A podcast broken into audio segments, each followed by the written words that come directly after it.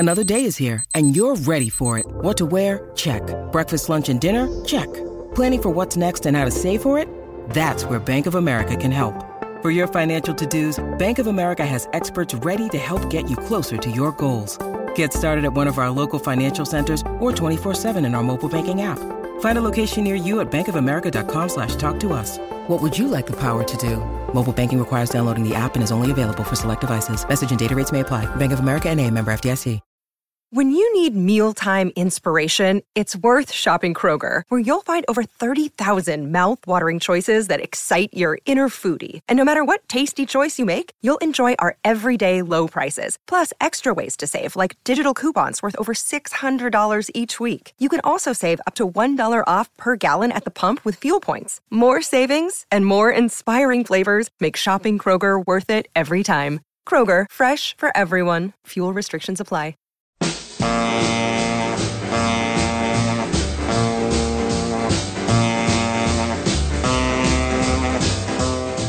Welcome to Let It Roll, a podcast about how and why popular music happens, hosted by Nate Wilcox.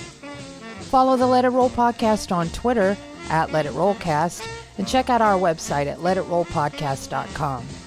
Let It Roll is a Pantheon podcast, and you can listen to all the other great Pantheon podcasts at www.pantheonpodcasts.com.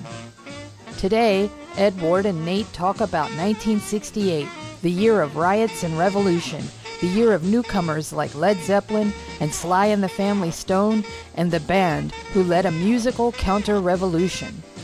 Pop in those earbuds and enjoy.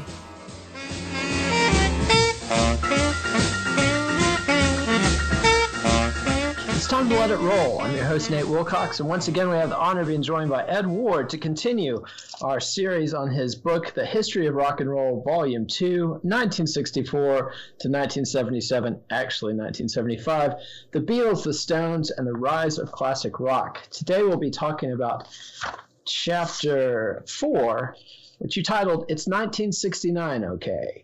Now, Ed, why did you call this one It's 1969, Okay? Because it actually covers basically 1968.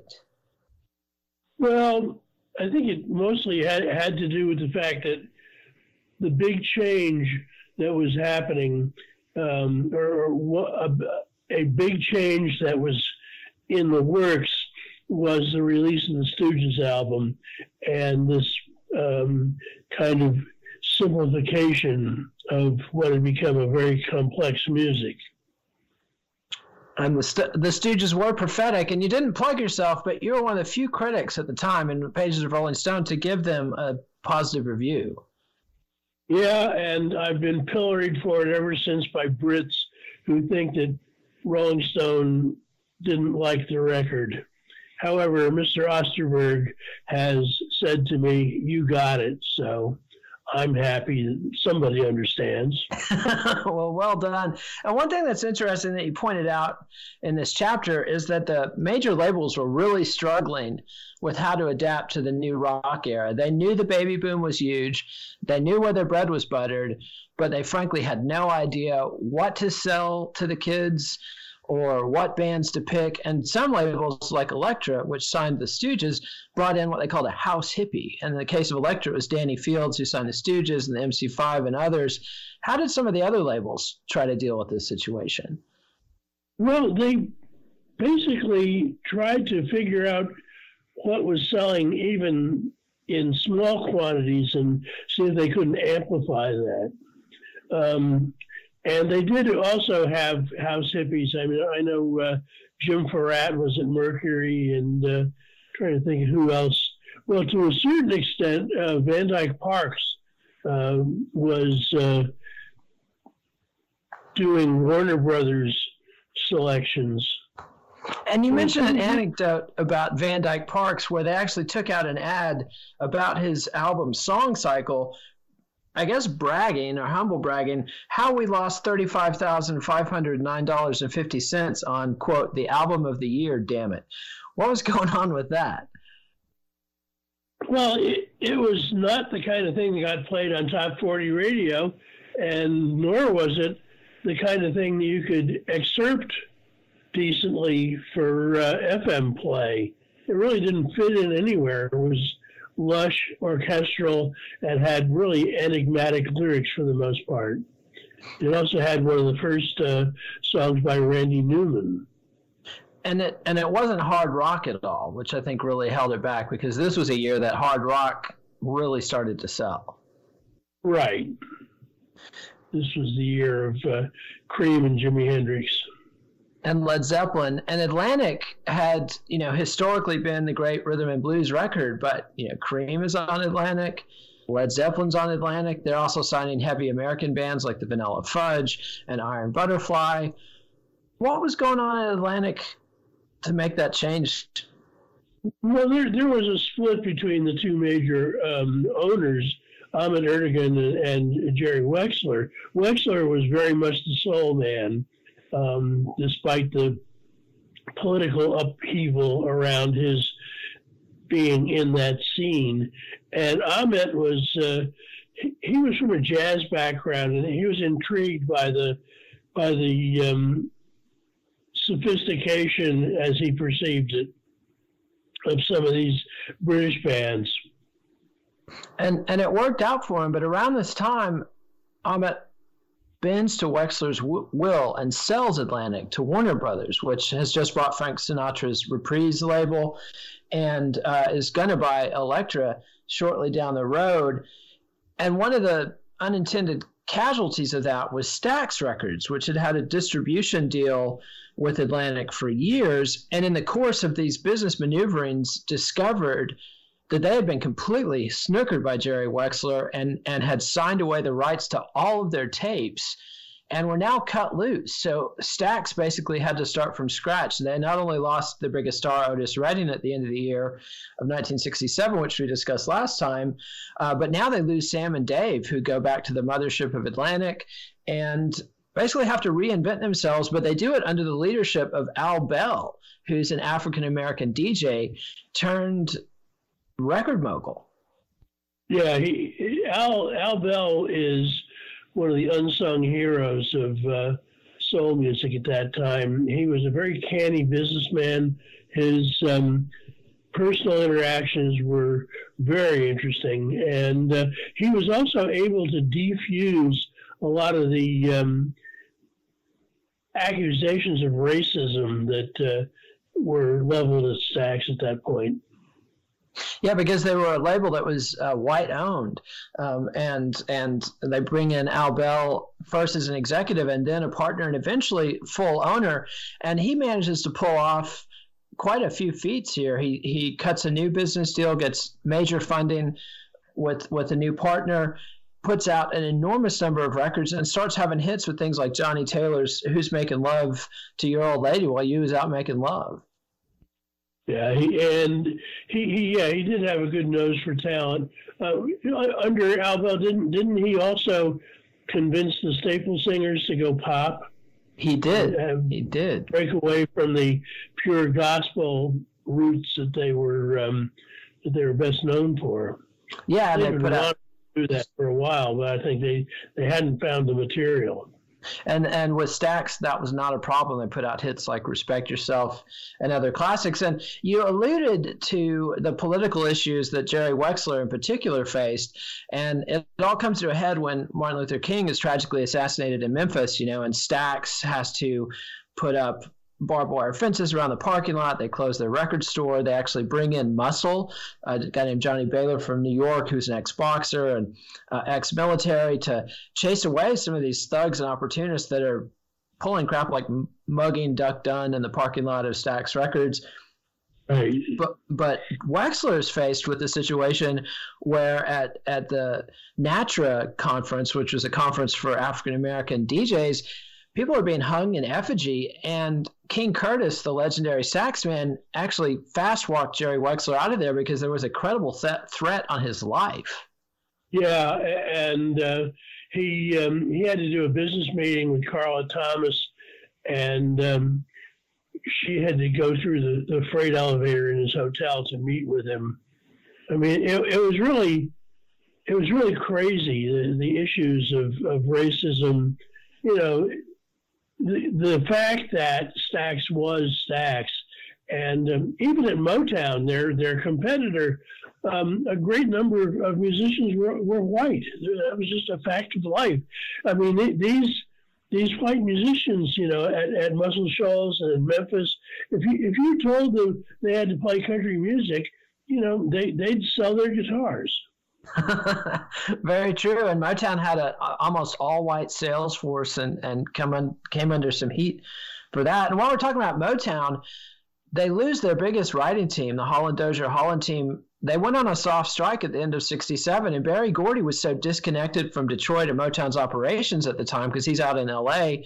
trying to establish him in Hollywood. He didn't even notice for a few months. How did Motown deal with the loss of their biggest songwriting team? They just kept on going. They tried to develop more songwriting and producing talent, but the Holland brothers and Lamont Dozier were they were a real team. They worked together seamlessly, writing songs and producing sessions, and they proved that by going and starting their own labels and making really wonderful records, although they weren't promoted as well as they should have been. And it took them a couple of years, though, because they're tied up in court fighting Barry Gordy. But meanwhile, right. A guy named Norman Whitfield takes over the Temptations, who fired their lead singer, David Ruffin, and integrated a new lead singer in Dennis Edwards. But Norman Whitfield's been going out to the clubs and checking out a little combo called Funkadelic, and it shows up in the Temptations' new sound. Right. Funkadelic was basically a rock band. I mean, they featured their lead guitarist just like any other rock band would, in Eddie Hazel, and but they were using the rhythm section was very much patterned on James Brown. It was a very unusual and innovative thing that didn't sell any records with the FM white audience at all, but was huge in college towns where historically black institutions were holding sway. In Washington, D.C., you know, the Funkadelic was huge. They sold out giant auditoriums. And would keep growing throughout the next decade, but for the time being, you know, Whitfield and the Temptations still the march. And you bring up James Brown, and he's, you know, been building, transitioning to funk for the last couple of years, 66, 67. And in Boston, he plays a gig. He flies back from Africa the day MLK is killed, and he has a gig in Boston that's initially canceled. But the city fathers realized that it would be a lot better to have James Brown occupying a lot of black kids in the theater and put him on TV, and not just live on TV, but then they rebroadcast it on tape immediately afterwards. Many people credit James Brown with preventing a major riot in Boston, but he had some difficulties with the audience there at the show. Right. A bunch of kids rushed onto the stage, and James, just with the power of his charisma, stopped anything from happening. I mean, there was a film made of this out of the television tapes, and it's well worth watching to see this happen. And that's a perfect cue to segue into our first number, which is not going to be a song. This is actually James Brown quelling the people who have charged the stage and taken over the stage and tried to stop his show. So this is James Brown pleading with his audience to pull themselves together and let him perform. This is in Boston the night after MLK's assassination. No, it's wrong. Oh, you're making me... You're not being fair to yourself and me either. You're not being fair to yourself and me at all your ways. Now, I asked the police to step back because I figured I could get some respect from my own people. That makes sense. And all we together win. Hit the thing, man. And that was James Brown pleading with his fans to be orderly and let the show go on in Boston, which ultimately succeeded. It was a dicey moment, but like you said, James Brown's charisma was able to calm the crowd and get the show back on the road. And he follows this up with a very political hit, I'm Black and I'm Proud, which is a big change for James Brown, who'd been pretty apolitical up to that point. Yeah, he realized what was going on, and he was not a fan of Martin Luther King's at all, but he realized what the historical moment was, and that was very important in what he, in grabbing the zeitgeist, basically, which is what he did. You know, it's not all that, I don't know, controversial to say I'm black and I'm proud, but it was a really important thing to say at that point. And the song was a pretty big hit. Yeah, and it's also one of his last hit singles. So it did cost him with the wide audience at the time. And historically, it was a pretty novel statement, as sad as that is, just to express pride in who you are on the part of African Americans. Meanwhile, other people are picking up on the funk sound James Brown's been laying down, and notably Sly and the Family Stone break through big around this time. Right. They were the unknown San Francisco band. They weren't part of the ballroom scene at all, but they got a contract with Epic, and by the time their second album came along, they'd pretty much solidified what they were trying to do. Of course, Sly was a long-time music business veteran. He had a show on KSOL Soul Radio in Oakland, and he also had produced a lot of records with Tom Donohue for his label, and he'd written a bunch too, and so he was another guy coming up in the moment. And a lot of his stuff was, you know, I won't say political, but it was politically tinged the way James Brown's was. And the lineup of Sly and the Family Stone was inherently political and inherently positive.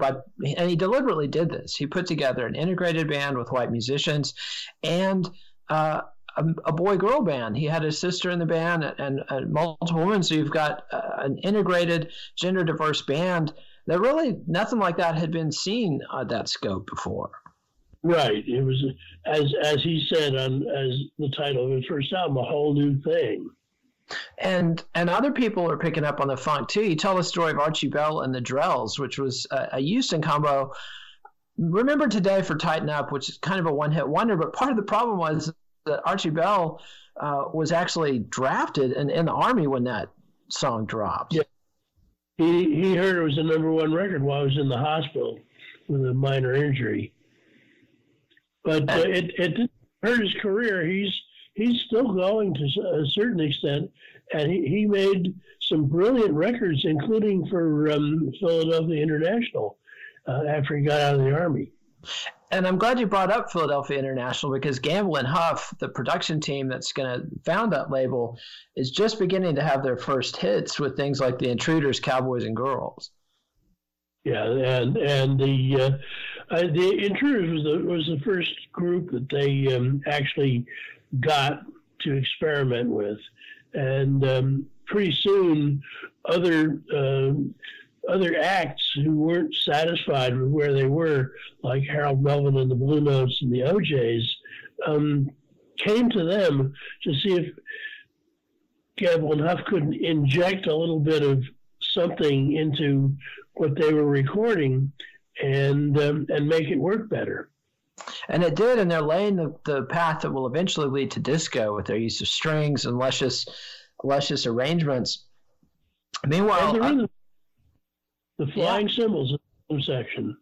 Absolutely. And meanwhile, though, the major labels are floundering around, and I was tempted to segue into one of the biggest flounders of this time when we were talking about James Brown in Boston, but I wanted to hit the soul and funk scene first. But MGM decided to answer the success of the San Francisco scene, which has seen acts like Jefferson Airplane break out big in the past year.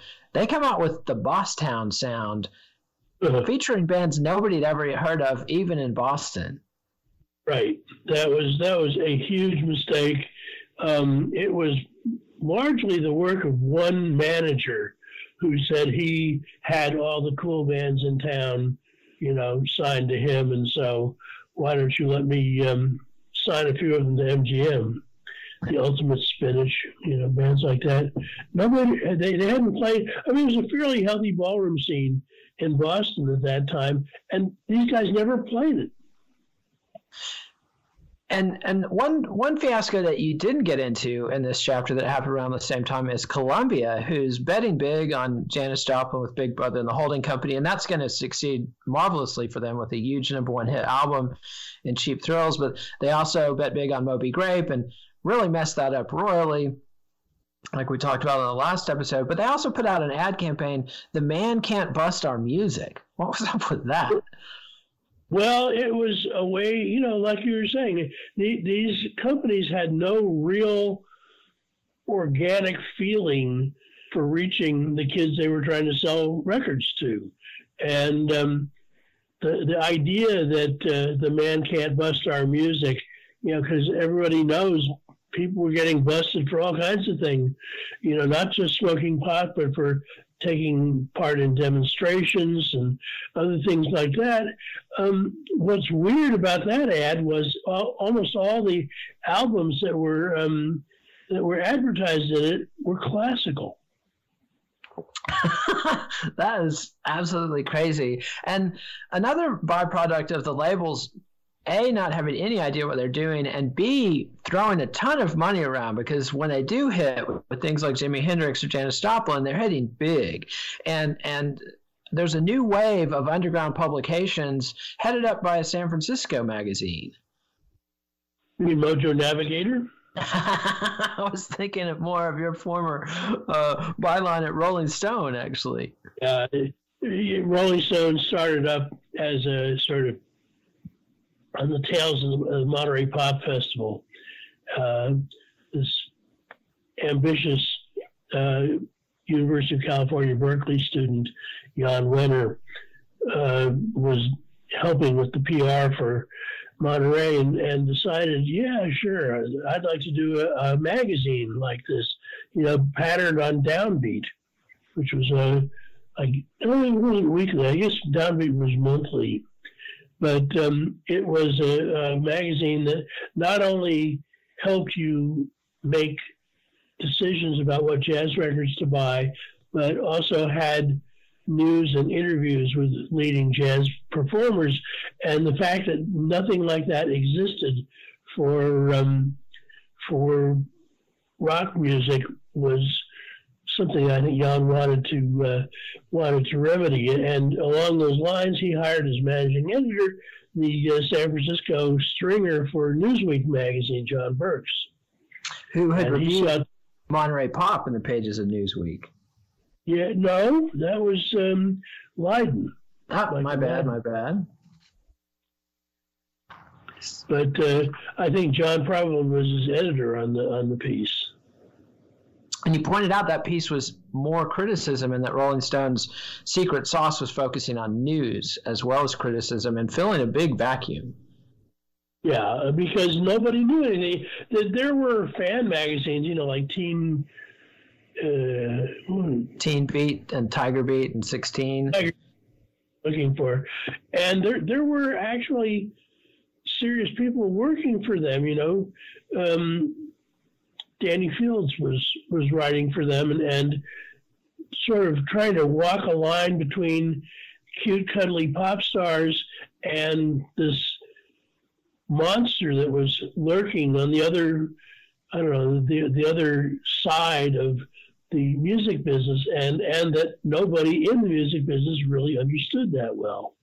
Yeah, and he was at Datebook and actually accidentally triggered the whole John Lennon were bigger than Jesus scandal by publicizing an interview with Maureen Cleave. So, yeah, Fields had quite a bit to answer for culturally, and he made up partly for that by signing the MC5 in Detroit, which is a big ballroom scene in Detroit. What was going on there?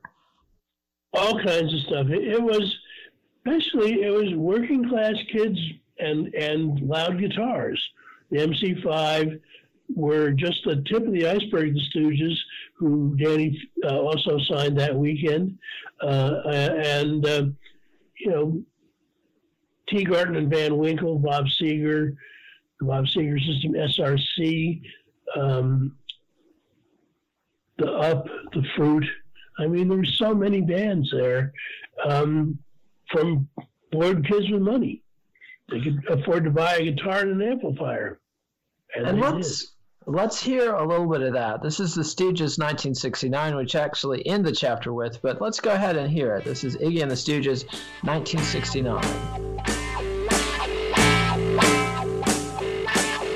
All right.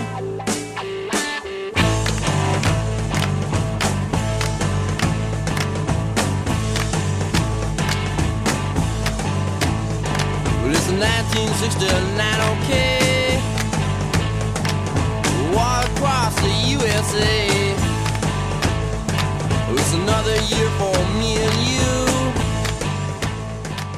and you. Another year. And that was the Stooges with 1969, which got a little bit of press attention but sold no records. Right. Elektra really bombed out on that, and I think Danny was let go shortly afterwards.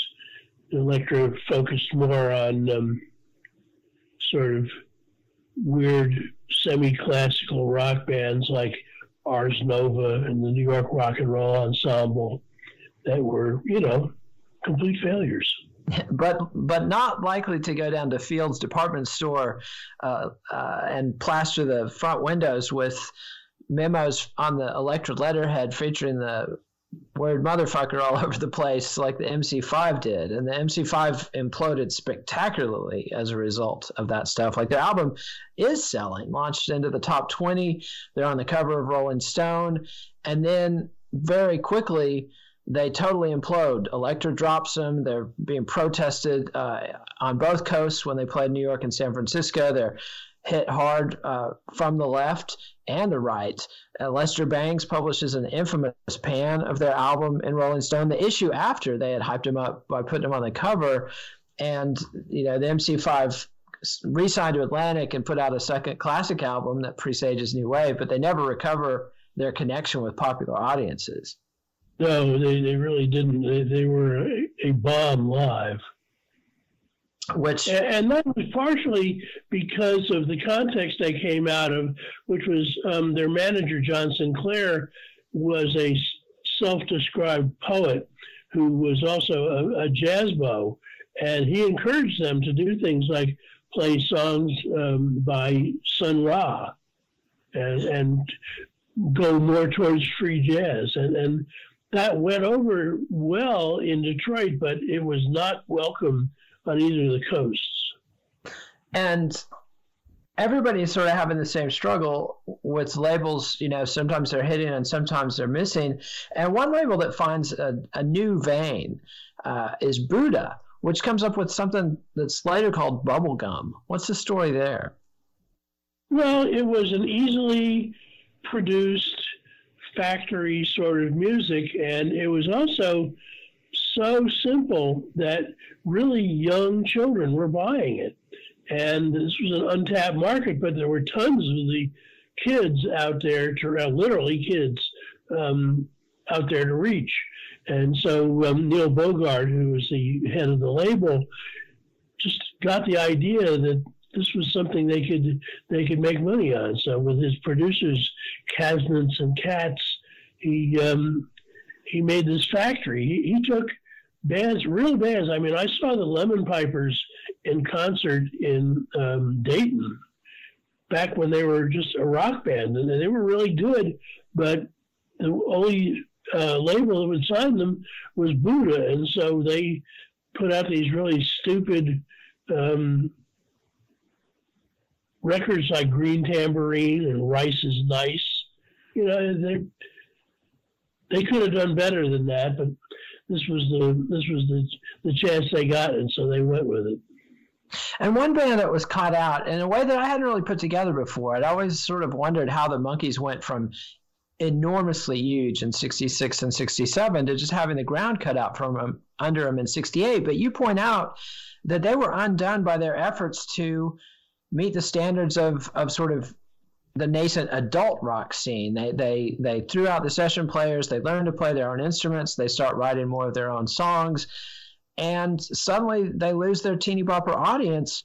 but press ahead and actually make a movie with Jack Nicholson and Frank Zappa and all kinds of characters involved. What was the story with that? Well, I mean, it's I'll correct you slightly in that, you know, Michael Nesmith had been playing the clubs as Michael Blessing before he joined the Monkees, and they had always had a certain amount of talent, and so the idea of writing their own material was not alien to them. As to the movie Head, I'm not quite sure. I think it was just that people saw A Hard Day's Night and Help, and they thought, well, what's the next thing for a big band? So they had the Monkees make a movie, and I think the some of the input into it was from the band. And I mean, the movie starts with them jumping off a bridge. Very, very odd film. It really doesn't make any sense at all, the movie, but it's not as bad as you may have heard. Well, in my younger drug-soaked days in the psychedelic 90s, that was actually kind of a big favorite in dorm rooms and things like that when people were getting messed up. It's right up there with Dennis Hopper's last movie and other sort of psychedelic make-no-sense movies that people can still enjoy when they're in an altered state. So the Monkees get a little bit of credit. But on the album label front, there's sort of a rebellion coming from England where the Beatles announced they've got a label. What's the story of Apple Records?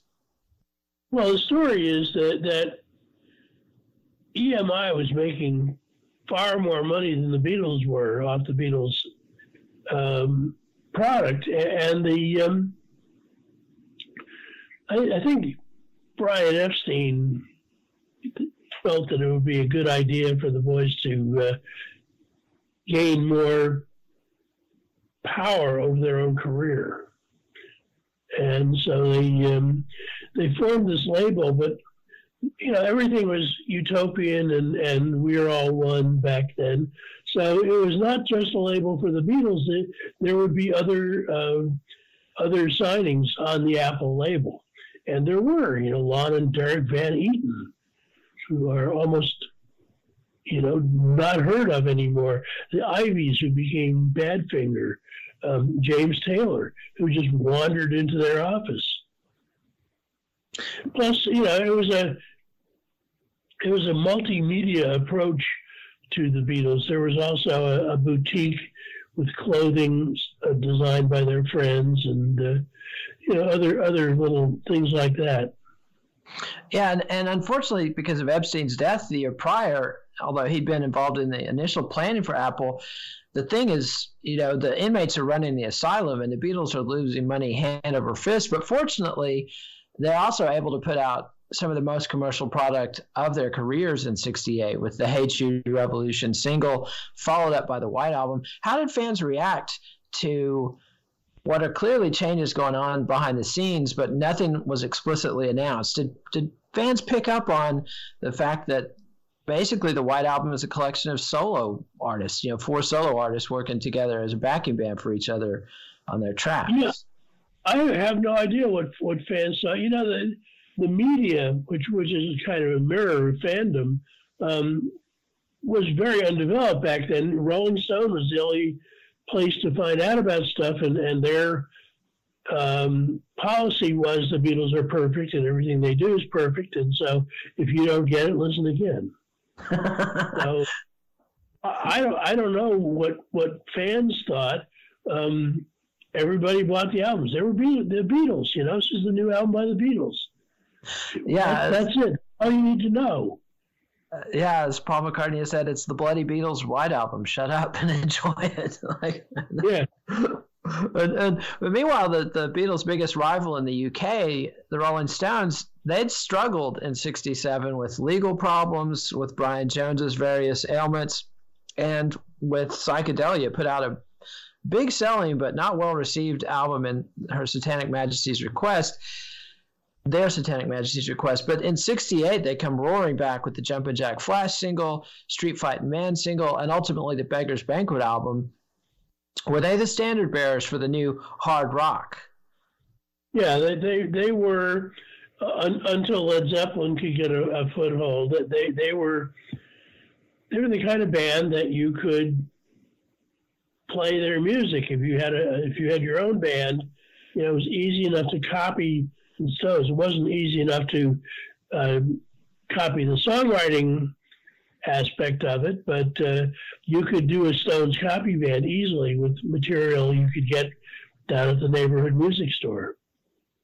And it's picked up on the other side of the Atlantic with groups like Steppenwolf, who has a huge hit with Born to Be Wild. They'd originally been a band called Sparrow, coming out of the Canadian scene in Toronto, and like so many of their cohorts, they migrated to the West Coast and broke big.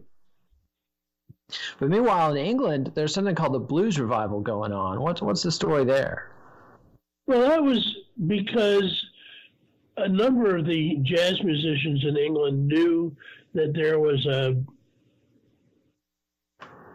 kind of background to jazz and blues, and that much of the blues music was not sophisticated in the same way as jazz was, but that learning the tricks of blues, learning the structure and the way to play it was important for jazz musicians. So at clubs like Ronnie Scott's, I mean, Ronnie Scott had this big band that was a real hit with club goers, and in between sets by the big band, there would be a blues band. Alexis Corner had one called Blues Incorporated, and that was the band that caused Brian Jones to discover rhythm and blues, and you know, it was something that was a big deal. Everybody thought, you know, one thing, everybody thought that they could play blues. The whole kind of white man playing blues thing was just a canard. It was not even worth mentioning. And white men could play the blues. Michael Bloomfield, for instance, could, to an extent. Eric Clapton could. And rock and blues did have a very comfortable relationship to each other, as Jimi Hendrix proved. So that was what that was about. So blues bands like Climax Blues Band and Fleetwood Mac became pop stars in England. And Peter Green's Fleetwood Mac, which is totally overshadowed by the later Lindsey Buckingham, Stevie Nicks Fleetwood Mac of the 70s, but Peter Green's Fleetwood Mac put out some excellent stuff. And, you know, he was kind of the second of the three great guitarists that apprenticed under John Mayall. First you had Eric Clapton, then you've got Peter Green, and then you've got Mick Taylor, who's going to join the Stones as Brian Jones' replacement. We'll talk about that next time. But like you say, meanwhile, you know, that's the credible wing of the blues revival in England. But then there's bands like 10 Years After with Albert Lee. And while Fleetwood Mac struggles to make it in the States, 10 Years After is pretty much immediately a sensation in the States, and it does not hold up well over time. Well, you know, it's excess. That was what they were about. And you can see that in the Woodstock film, or you can't anymore because it's been cut out. But Alvin Lee figured that by playing louder and faster than anybody, he was expressing the blues, which most people disagreed with. But before we switch to talk about Woodstock, which I'm glad you brought up, let's hear one sort of oddball track that came out of the UK that year and became a huge hit. This is Arthur Graham's Fire.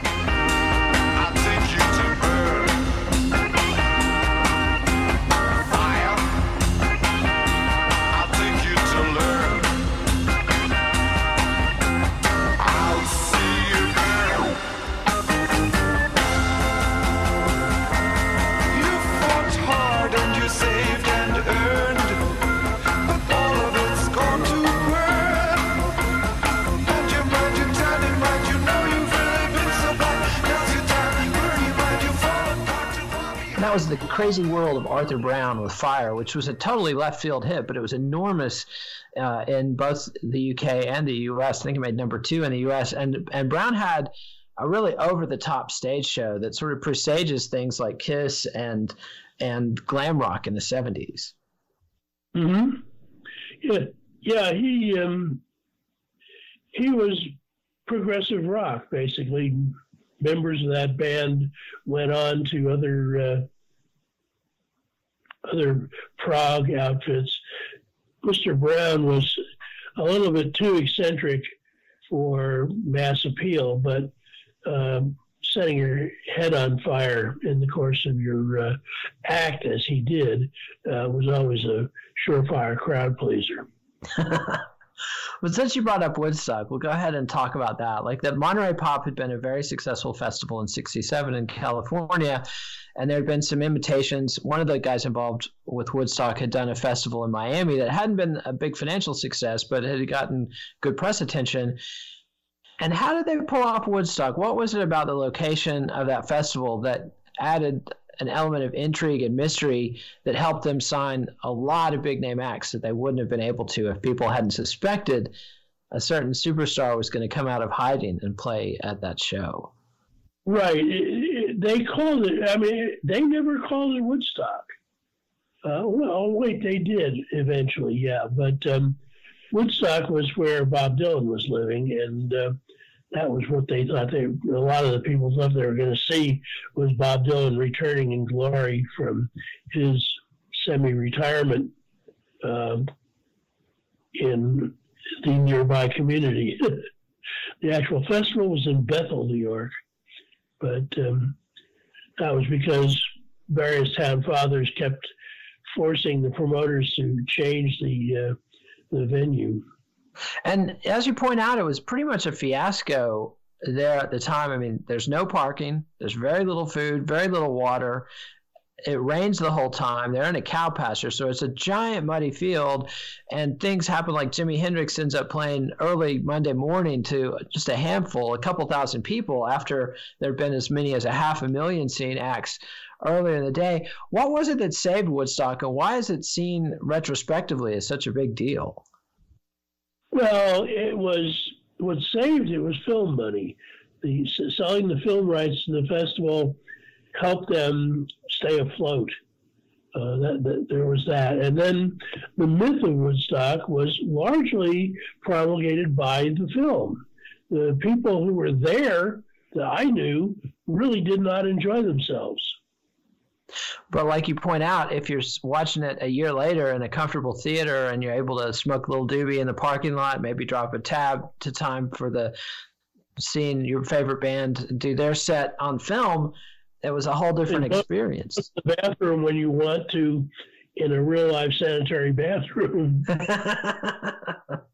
And not have to suffer the crowds. And then, but we brought up Dylan, and there's a whole scene that's circling around Dylan. Even though he quit touring after 66, he puts out a pretty understated album at John Wesley Harding at the end of 67, but he's been recording and writing demo songs with this group that becomes known later as The Band. Well, I hadn't realized that their first album, Music from Big Pink, came out, and they hadn't been named yet. The Rolling Stone actually named them The Band. I don't think Rolling Stone named them. It's just that they had to come up with a name. And I'm not sure Rolling Stone was responsible for that name, but I don't know. They were The Band.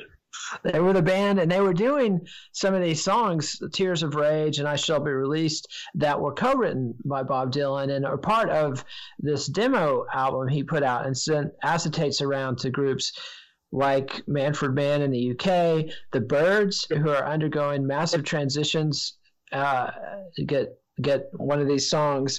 Fairport Convention gets one of these songs, and like a whole genre that we now call Americana traces its beginnings to that. But was that how it was seen at the time? Well, it was seen as something anomalous. It wasn't about virtuosity. It was about good songwriting, not necessarily by Bob Dylan, but these guys were writing good songs on their own. It was kind of the sound of the future and the sound of the past at the same time. It was a mystery. It had been a while since, rock music had mystery to it. And it has a huge influence immediately. And the next trend I want to bring up that you talk about in the chapter is bands were breaking up left and right and reforming. And one of these bands that breaks up is Cream, in part because Eric Clapton's listening to the band's first two albums, and in part because Rolling Stone is panning Cream and their shows, and he puts together a new combo with Steve Winwood, who's already broken up the Spencer Davis Group and now breaking up Traffic to form Blind Faith. How did that go over?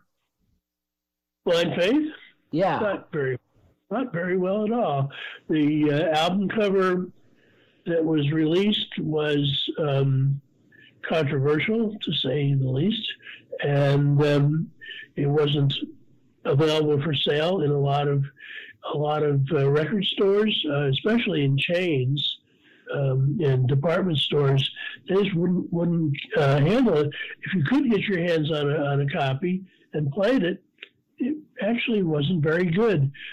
Everybody was really restrained, and the small tour that they did was very unsuccessful. I mean, it was a big letdown. Yeah, the cover featured a nude adolescent girl, nude from the waist up, and I believe you could still go to jail for having that picture on your computer today. So it was, ill-advised. And another group that comes together, multiple groups are spinning off members. You've got the Byrds firing David Crosby, Graham Nash leaves the Hollies, the Buffalo Springfield breaks up and leaves Steve Stills at ends. What's the supergroup that comes out of that? Crosby, Stills, Nash, and Young. I guess they're a super group. I was not terribly impressed. I remember reading hype about them from Alman Erdogan before they released the record, saying he'd never heard harmonies like that. But all I wanted to do was, ship him a Stanley Brothers record. But nonetheless, the album. I mean, there was nothing innovative about it at all. But it's a huge success. And yeah. Along with the emergence of hard rock, which Atlantic had with Led Zeppelin and Cream et al., you've now got soft rock, which Stills and Young would still do electric pieces of the set, but primarily Crosby, Stills, and Nash and Young is three hippies sitting around in a circle strumming acoustic guitars, and it turns out there's an enormous market for that. They're played their second gig ever, I think, at Woodstock, and go on to enjoy enormous success despite struggling with sound systems and the ravages of cocaine, and their harmony singing is their trademark, and also a real difficulty for them trying to navigate playing in stadiums, trying to do a very intimate show in stadiums. So it's a difficult thing. But this trend of breakups and coming back together also impacted Michael Bloomfield, who you mentioned, who put together Electric Flag, which was kind of his dream band, didn't break big. He got frustrated with Buddy Miles and other things and didn't like touring, quit that. Meanwhile, Al Cooper, who had played with Bloomfield on Dylan's big hit records, like a Rolling Stone, he's put together his dream band, which is also horn-centric, Blood, Sweat, and Tears. They put out one album, and then they fire Al Cooper. He manages to pull off a pretty big coup, and that he gets Michael Bloomfield to come down and record a session album. They call it Super Session. And the idea is it's going to be like a jazz album where we're just going to get some really good musicians together and improvise a set of songs. We're not going to spend months in the studio. We're not going to spend months trying to write songs. We're just going to jam and put it out. And it's a big success, even though Bloomfield drops out after a day and Stephen Stills has to come in and pick up the pieces. Yeah, the Super Session was, I don't know, it was a doomed idea. I mean, no, it wasn't a doomed idea. You can't say that about an album that sold that much. But I'm trying to remember who it was who said, I walked into a record store the day that it came out and I saw, hundreds of copies passing over the counter. I thought, uh-oh. I think that was Bloomfield himself. Yeah, because that was not the direction any of them really wanted to go in, because rock jamming is often an excuse just for self-indulgences. Because the record sold as well as it did, we get lots and lots of jam records, jamming with Ed Ward from the Rolling Stones, and Grape Jam by Moby Grape. And these are albums you can't even listen to them anymore. Yeah, the Grape Jam in particular is awful, and it's got Bloomfield and Cooper playing on it. Although they're playing, Bloomfield's playing the piano, and Al Cooper is not playing his trademark Hammond organ. So it's very disappointing from fans of Moby Grape. And their second album, like you mentioned, does hit number 20 on the charts, but it's a portrait of a band in utter decline and disarray as Skip Spence, their leader, is literally carted off to Bellevue, and the band limps along but never recoups the massive amounts of money that Columbia had poured into them with big hopes a year earlier. But now I'm going to segue a little bit and pull out something that was one of the biggest left field developments of 1968, and that's the return of Elvis Presley. And here's Elvis singing Guitar Man from his NBC TV special from late 1968. By sundown I left Kingston with my guitar up my coat. I hitchhiked all the way down to Memphis, got a room at the YMCA. For the next 3 weeks I went 100 them nights, I was looking for a place to play. Well, I thought my picket was set on fire, but nobody wanted to hire a guitar man.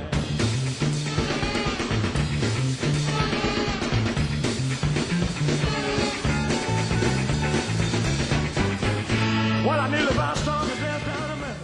And that was Elvis Presley doing Guitar Man, which was the key theme around which the Elvis 68 comeback special was built. How did this happen, and what was the impact on the scene of Elvis's return? Well, the Colonel, so-called, the Elvis's manager, had signed a deal with Singer Sewing Machines to sponsor an Elvis Presley Christmas special. And Elvis, he really didn't know what was going on. He was afraid he would have to sing a bunch of Christmas carols in between sewing machine commercials. And somehow he wrested a certain amount of creative control over the program.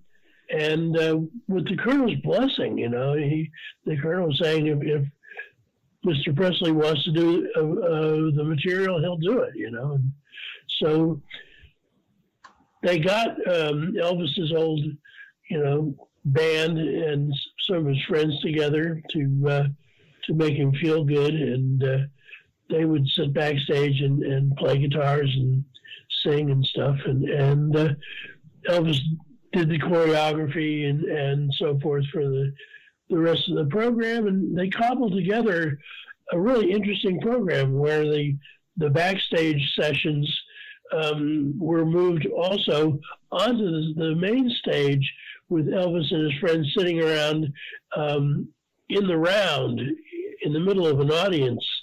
And the whole thing revitalized him from being this kind of singing potato that made bad movies to the rock star that he always was.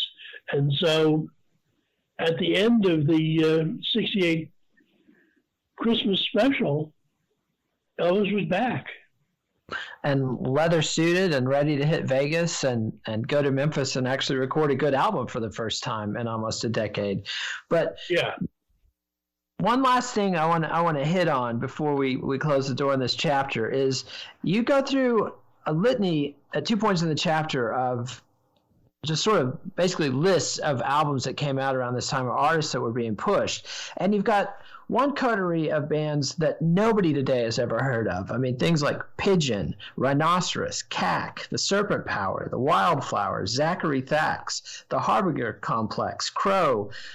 So many albums were coming out that some interesting and forgotten stuff was out there in the wild. And some of these, like most of those bands, nobody remembers, and if you go to the trouble to look them up, you'll discover why. But at the same time, there's a lot of interesting stuff coming out, some of which made a dent in the scene at the time, like Dr. John, The Night Tripper, or the Kinks' later albums. The Velvet Underground was putting out albums, and Captain Beefheart, probably the weirdest eccentric of all, put out his masterpiece Troutmouse Gureplico. How was that received at the time? It was considered the most horrible thing ever committed to wax. Which it is in some ways. Yeah.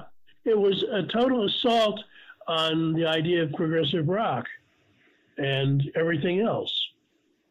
And it's interesting when you go back and look at Captain Beefheart in context, because he was one of the most gifted white blues singers of his generation. He had, you know, minor hits in California in the mid-'60s with Diddy Wah Diddy and others, and he assembled a really crack band, a number of crack bands actually, of some of the best blues musicians, blues rock musicians in Central California and LA. He was very tight with Frank Zappa, who's been successful, as we've talked about in past episodes. At one point, Ry Cooder was in his band. His first album on A&M was well received. I mean, you know, you see pictures of the Beatles wearing Captain Beefheart stickers along with their Moby Grape pins, and so they were, you know, I think people were expecting Beefheart to follow the crowd and continue this prog rock blues thing, but instead he goes into this bizarre, you can't call it free jazz because it's not improvised at all. No, no. But it's influenced by free jazz. And he taught the band their parts. Nobody got to improvise. It was as much as passing out sheet music. But he taught even the drummer had to play the part that Beefheart wanted. And if you read Drumbo French's John French, aka Drumbo, his autobiography and his story, Beefheart would throw these parts at him. Beefheart would sit at the piano and say, here's a part and here's another part for the song. And they would be in different time signatures and different keys. And Drumbo would actually have to sit there and do the math and figure out, okay, this piece is in 7/8 time and this other thing is in 3/4 time. If you multiply that out, they get the best common denominator. And then he would figure that out and teach each member their part. And Beefheart ran the thing like a cult. He's barely feeding these guys and making them rehearse up to 8 hours a day. Right. It was a really crazy. God knows what he was thinking. No telling. But he's left a body of work that's still being listened to and puzzled over today. I think the last thing I want to mention is that the folk scene is still. We talked about Dylan, who's morphing into country rock, and with his album Nashville Skyline, you know, duetting with Johnny Cash and recording in Nashville, he's gone country. But meanwhile, the folk scene is still having an impact on the pop scene, most particularly in the persons of Simon and Garfunkel. Yeah, they that's an interesting story. They started out as a pop duo, Tom and Jerry, and had a small hit called Hey Schoolgirl. But, you know, they were always friends. They attended Columbia University together. Paul Simon decided what he really wanted to do was write songs like Bob Dylan.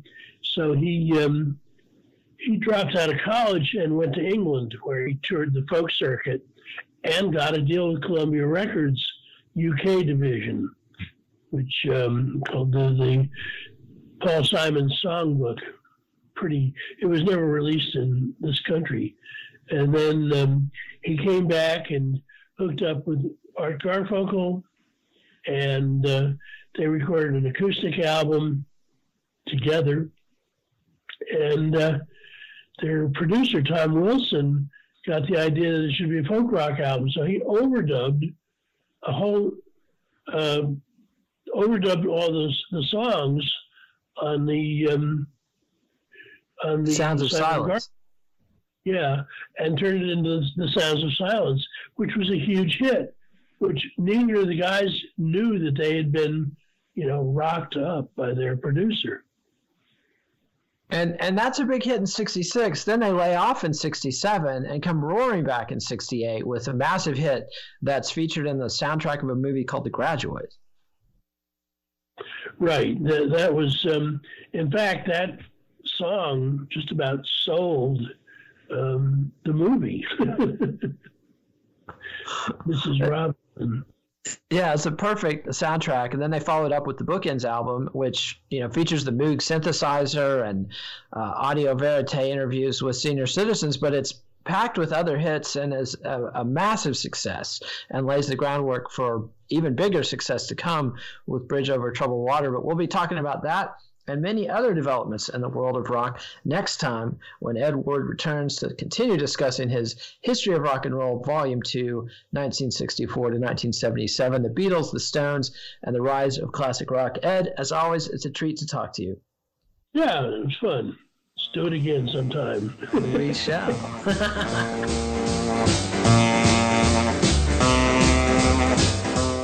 Follow the Let It Roll podcast on Twitter at Let It Rollcast and check out our website at letitrollpodcast.com. Next week, Ed Ward will be back to talk about 1969, Woodstock, and the invention of the 60s. Let It Roll is a Pantheon podcast, and you can listen to all the other great Pantheon podcasts at www.pantheonpodcasts.com.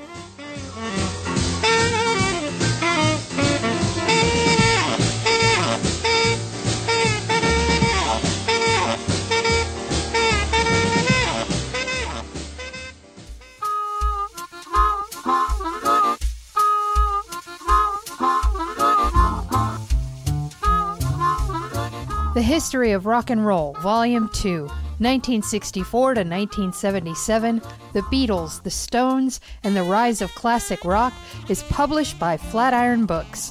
Please support our show by ordering via the Amazon referral link on our website, letitrollpodcast.com.